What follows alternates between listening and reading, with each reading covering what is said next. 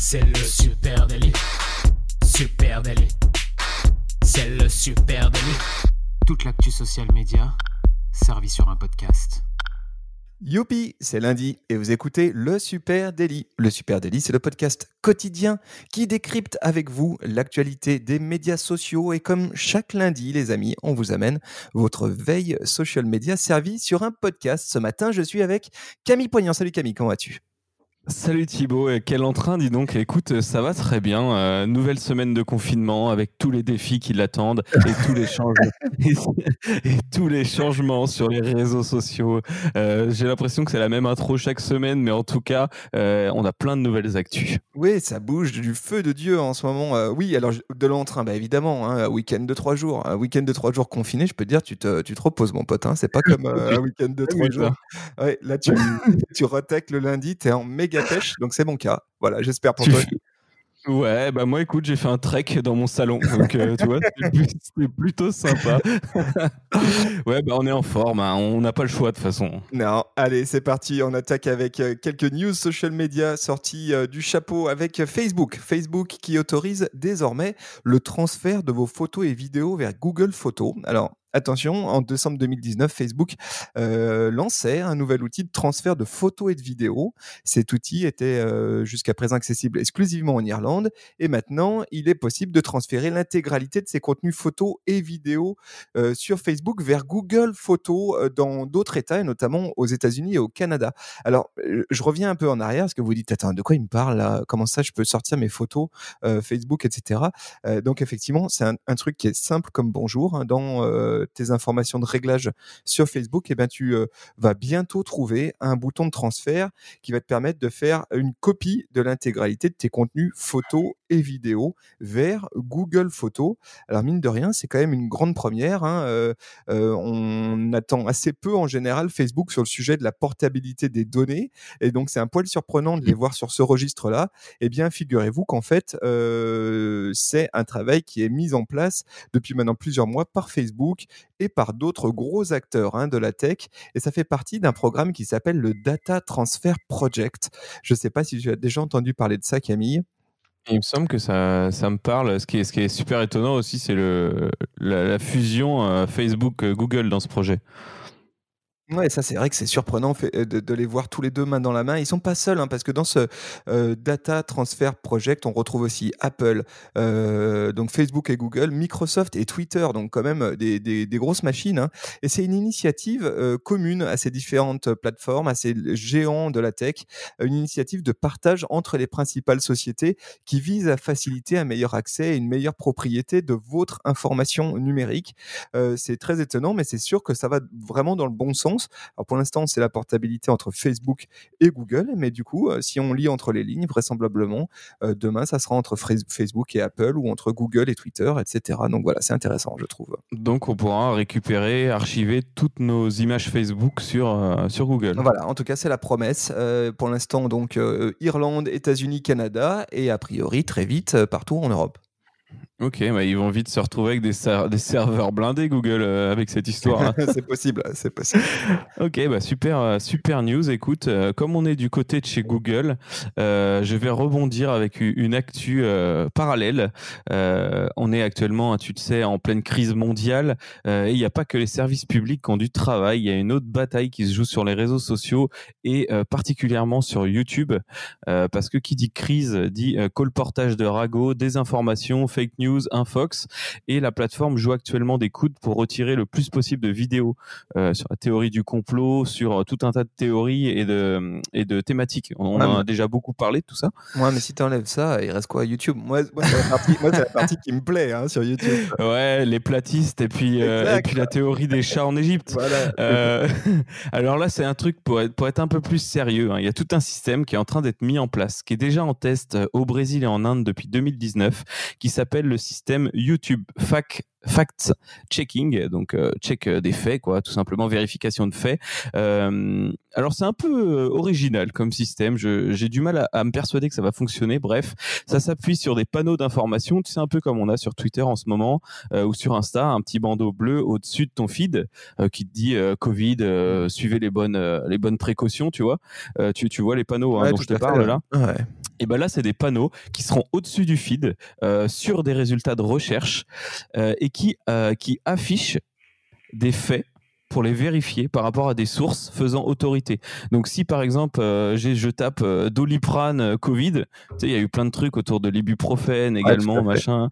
donc si tu tapes Doliprane Covid, et ben là tu as un panneau qui va s'afficher avec par exemple le l'ibuprofène ne sauve pas du Covid faux et tu as la source qui se met au-dessus. Donc en fait, euh, avant même que tu commencé à cliquer, à chercher, à aller chercher des, des fausses infos, il va t'afficher euh, une euh, un, un, check qui a été validé, un fait qui a été checké avant et qui est vérifié par des sources faisant autorité.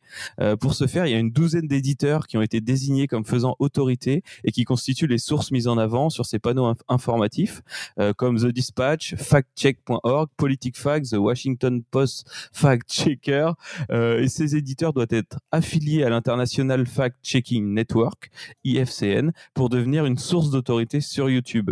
Le, donc le, design, il ressemble un peu à ces trucs euh, Covid, et on n'a pas de vidéo, on a simplement un panneau d'infos, mais qui du coup va varier en fonction de la fake news que les gens euh, vont essayer de, de trouver ou de l'info erronée qu'ils vont essayer de trouver. Ok, ah, c'est intéressant. Donc en fait, c'est pas censure des vidéos, mais plutôt. Pas de euh, censure, juste l'affichage de faits vérifiés. Euh, alors ça, c'est j'ai lu ça dans un article du BDM euh, ce matin. comme il le disait, ça me faisait rigoler. nous ne sommes pas sûrs que cela va vraiment changer le comportement des utilisateurs, parce que comme t'en parlais juste avant, on aime bien YouTube pour ça aussi. Hein. donc, donc, voilà. Allez, maintenant, ben, je vous propose qu'on bascule côté Instagram avec deux news Insta, deux nouvelles fonctionnalités. La première, eh bien. Euh, sonnez trompette, les amis, puisque Instagram arrive avec des nouvelles polices de caractère dans les stories.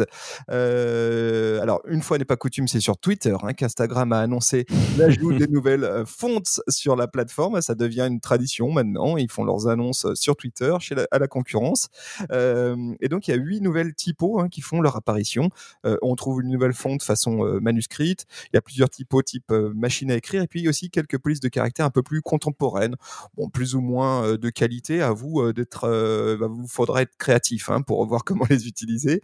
alors en plus des polices, et c'est à mon avis ça qui est plutôt intéressant, Instagram prévoit aussi l'ajout de nouveaux modes de surlignage. Tu sais qu'aujourd'hui dans Insta, finalement, on a très peu de, on a qu'une seule, qu'un seul mode de surlignage hein, pour les typos et c'est pourtant très fortement utilisé aujourd'hui quand on compose une story.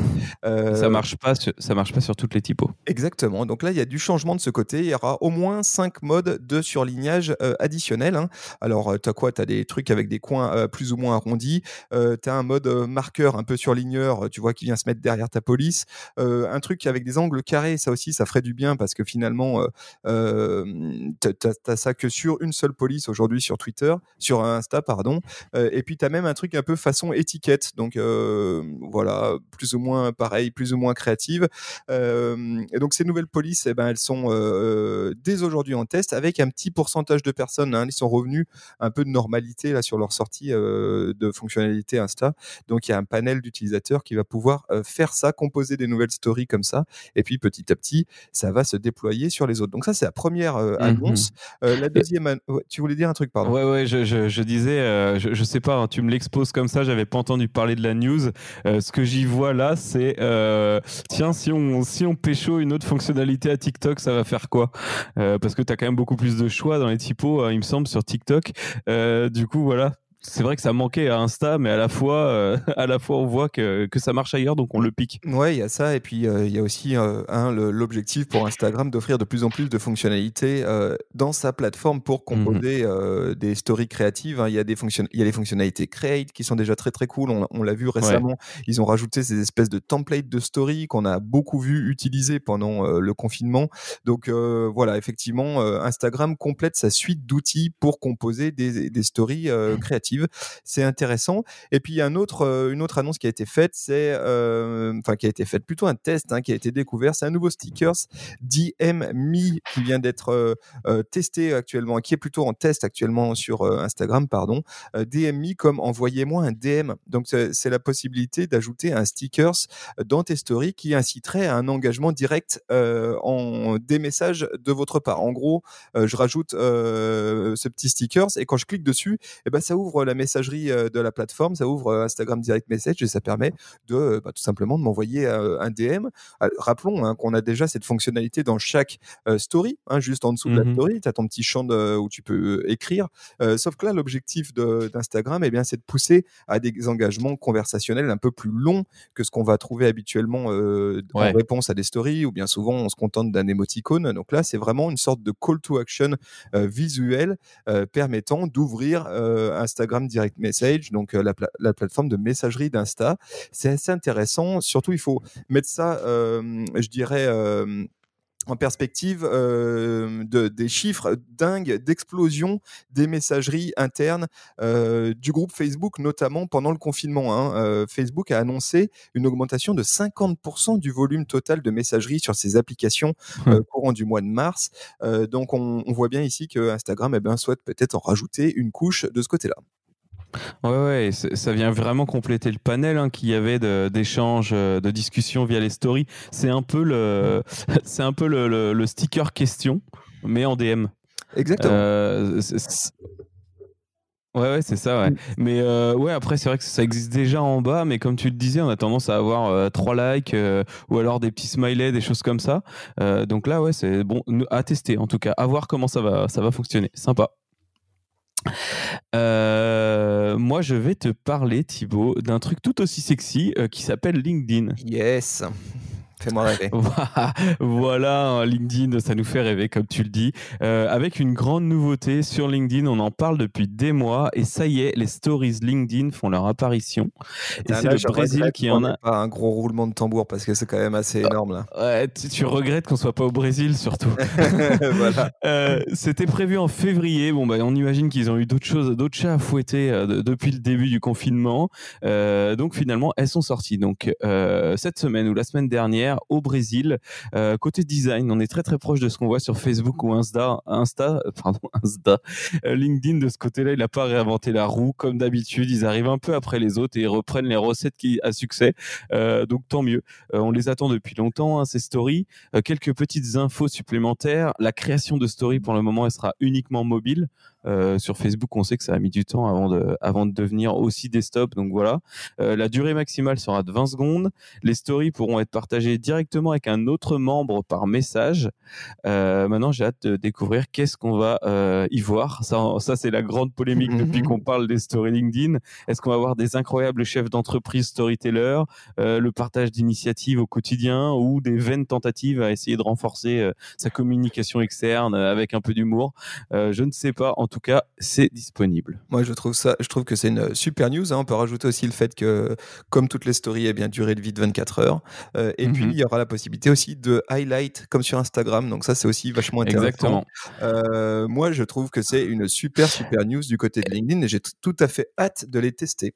Ouais, carrément. Il y a un autre truc que j'ai pas euh, bien décrypté. Alors, à voir, mais a priori, tu pourras euh, afficher ces stories euh, à plus ou moins de personnes en fait. Tu auras une sélection, chose qu'on peut pas faire aujourd'hui sur Insta. On s'est déjà posé la question, euh, mais, mais à part les amis proches, bien sûr. Mais a priori, tu auras moyen de filtrer les personnes à qui tu veux envoyer ou pas des stories. Donc, à voir.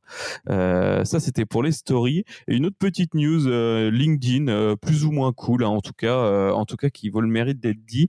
aujourd'hui, quand tu partages un lien externe, tu as une sorte de bandeau gris sous le post avec le titre euh, et une mini description, un peu comme sur Facebook.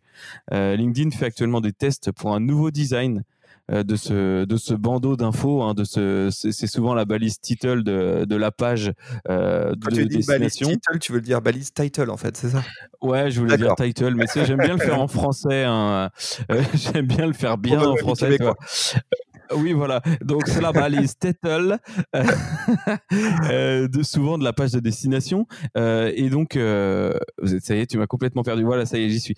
donc, soit ils testent des, des, différentes dispositions graphiques en ce moment, soit en l'intégrant directement sur l'image, sur fond d'opacité de couleur, soit sur des fonds de couleur. pour rappel, un peu comme ce que Facebook avait tenté en 2017. ils avaient, ils avaient envoyé des, des démos qui étaient très laides avec des couleurs flashy sous les vidéos vidéos sous les posts. Je sais pas si tu te souviens. Eh oui, je me souviens. Euh, donc voilà, il, il, il récupère un peu des essais. Il y a plusieurs tests euh, et euh, truc important du coup à noter. Si ça se concrétisait, ça pourrait affecter nos vignettes d'aperçu parce qu'aujourd'hui nos vignettes d'aperçu, tu prends une image et tu tu l'intègres dans ta vidéo, ça la met au début. Attends, Sauf vous entendez si- une petite voix. hein, Je sais pas si tu. Je sens que ça te perturbe. C'est ma fille qui est là juste derrière moi. Et donc, cette petite voix que vous entendiez dans le fond, c'est ma Ah, fille.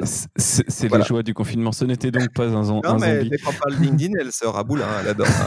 hein, donc, euh, donc ce nouveau design pourrait euh, affecter euh, les vignettes hein, euh, d'aperçu de vos vidéos. Donc bah, c'est pas rien. Aujourd'hui on faisait une, une screen. Ça se trouve demain faudra rajouter des bandes noires ou un dégradé pour que le texte soit visible par-dessus notre image. Ouais, Donc voilà la- vu effectivement des captures de, de ce, que ça, ce à quoi ça pourrait ressembler. Effectivement, Mhm. euh, ça va euh, plutôt vers, je trouve, quelque chose de plus sexy hein, dans l'interface. Ouais, Euh, Ouais, mais par contre, c'est vrai que ceux qui avaient euh, déjà beaucoup de contenu en ligne, il bah, faut peut-être se dire que ce contenu va présenter de façon un peu bizarre ensuite. hein. Ouais, ouais, et ça, ça réduit aussi l'intérêt, c'est aussi que ça réduit. Alors, si- s'ils optaient vers la fonctionnalité qui affiche ces balises sur l'image, ça réduit la hauteur des vidéos. C'est vrai que ce carré gris, ça, ça fait vraiment très épais, je trouve, euh, dans un feed. Euh, donc voilà, c'est une bonne nouvelle euh, à tester quand ça sera sorti, en tout cas. Tout à fait. Allez, moi j'ai une dernière, euh, une dernière petite annonce, ou plutôt une dernière volée de stats. Alors, c'est une évidence, je, je le sais, hein, pour vous qui nous écoutez, comme Camille, vous avez tous déjà lu les conditions d'utilisation de Facebook et d'Instagram, évidemment, Quatre fois. quatre fois, pour connaître eh ben, d'une ce qu'ils font de vos données, de comprendre ce que vous avez le droit de faire sur la plateforme, etc. Donc vous les connaissez à peu près euh, par cœur, euh, ou pas, ou pas. Et en fait, euh, la grande question hein, qui me taraudait ce week-end, c'est combien de temps est-ce qu'il faut vraiment pour lire les conditions d'utilisation des plateformes social médias Je ne sais pas si vous avez déjà jeté un coup d'œil. C'est vrai qu'en général, on a un pavé quand même absolument monstrueux, hein, et on se dit combien de temps. Enfin, je me dis combien de temps il faut pour lire. Eh ben, euh, eh bien, j'ai la réponse. Enfin, ça y est, euh, c'est le site visualcapitalist.com euh, qui euh, nous donne des éléments de réponse avec une euh, infographie très très cool que je vous mets en lien euh, de, cet épisode, euh, en note de cet épisode. Alors quelques quelques chiffres quand même hein, pour vous épargner la lecture de l'infographie. Pour Facebook, eh ben, il vous faudra compter précisément et seulement 17 minutes et 12 secondes pour lire l'intégralité euh, des euh, CGU de la plateforme. Donc euh, bon, voilà, 17 minutes et 12 secondes pour savoir ce qu'on fait de vos données, ça peut peut-être valoir le coup. Et puis pour Instagram, seulement 9 minutes et 42 secondes, ça va encore? Le Ouais, alors attention, on est, on est sur des experts de la lecture euh, de conditions de réseaux sociaux. Mes Ouais. parents mettraient 37 minutes, je pense. voilà. Oui, voilà. Donc effectivement, tout dépend un petit peu votre niveau, je dirais, en, en- en lecture de documents euh, légaux, hein, parce que ça reste quand même assez technique. Et puis le plus long et de loin, eh bien, euh, c'est TikTok. hein, c'est ce que nous apprend Visuel Capitaliste, où là, il te faut 31 minutes et 24 secondes pour venir à bout des CGU. 31 minutes 24 secondes. Voilà. Donc là, faut, effectivement, faut avoir du temps devant soi. Quoi. Ouais, donc euh, faut, tu télécharges à peu près une appli par an euh, à ce rythme-là. tu t'inscris sur un site par an. Euh, ouais, en général, on, les, plateformes, je trouve, mettent, plus d'efforts à ce que le bouton euh, accepter soit bien visible et, rapidement atteignable, euh, plutôt qu'à t'inciter à lire toutes ces lignes de confidentialité. Mais en tout cas, euh, c'est intéressant de savoir, en tout cas. Voilà. Bon, c'était la petite news du matin, quoi. Eh ben, on espère que vous êtes prêts à passer une bonne nouvelle semaine de 4 jours, hein, d'ailleurs. Ouais, quatre jours euh, seulement euh, cette semaine. On sera là évidemment euh, pour ces quatre jours tous les matins avec le Super Daily. Merci à vous tous d'être si nombreux à nous écouter. Ça nous fait chaud au cœur. Ça, euh, je dirais que ça égaye notre confinement hein, de savoir que vous êtes si nombreux à nous écouter. Les amis, si vous nous écoutez chez, chez Apple Podcast, s'il vous plaît, laissez-nous un petit commentaire avec une petite note, si possible 5 étoiles. Et puis après, n'hésitez pas à partager ce podcast avec vos, vos copines, avec vos copains, avec vos potes, tout simplement. Peut-être qu'il pourrait leur plaire. C'est sûr même. Et on vous souhaite d'ici là une très bonne journée et une très bonne semaine. Voilà, et puis on vous donne rendez-vous dès demain. Allez, salut, Salut à à tous, tous. ciao. ciao.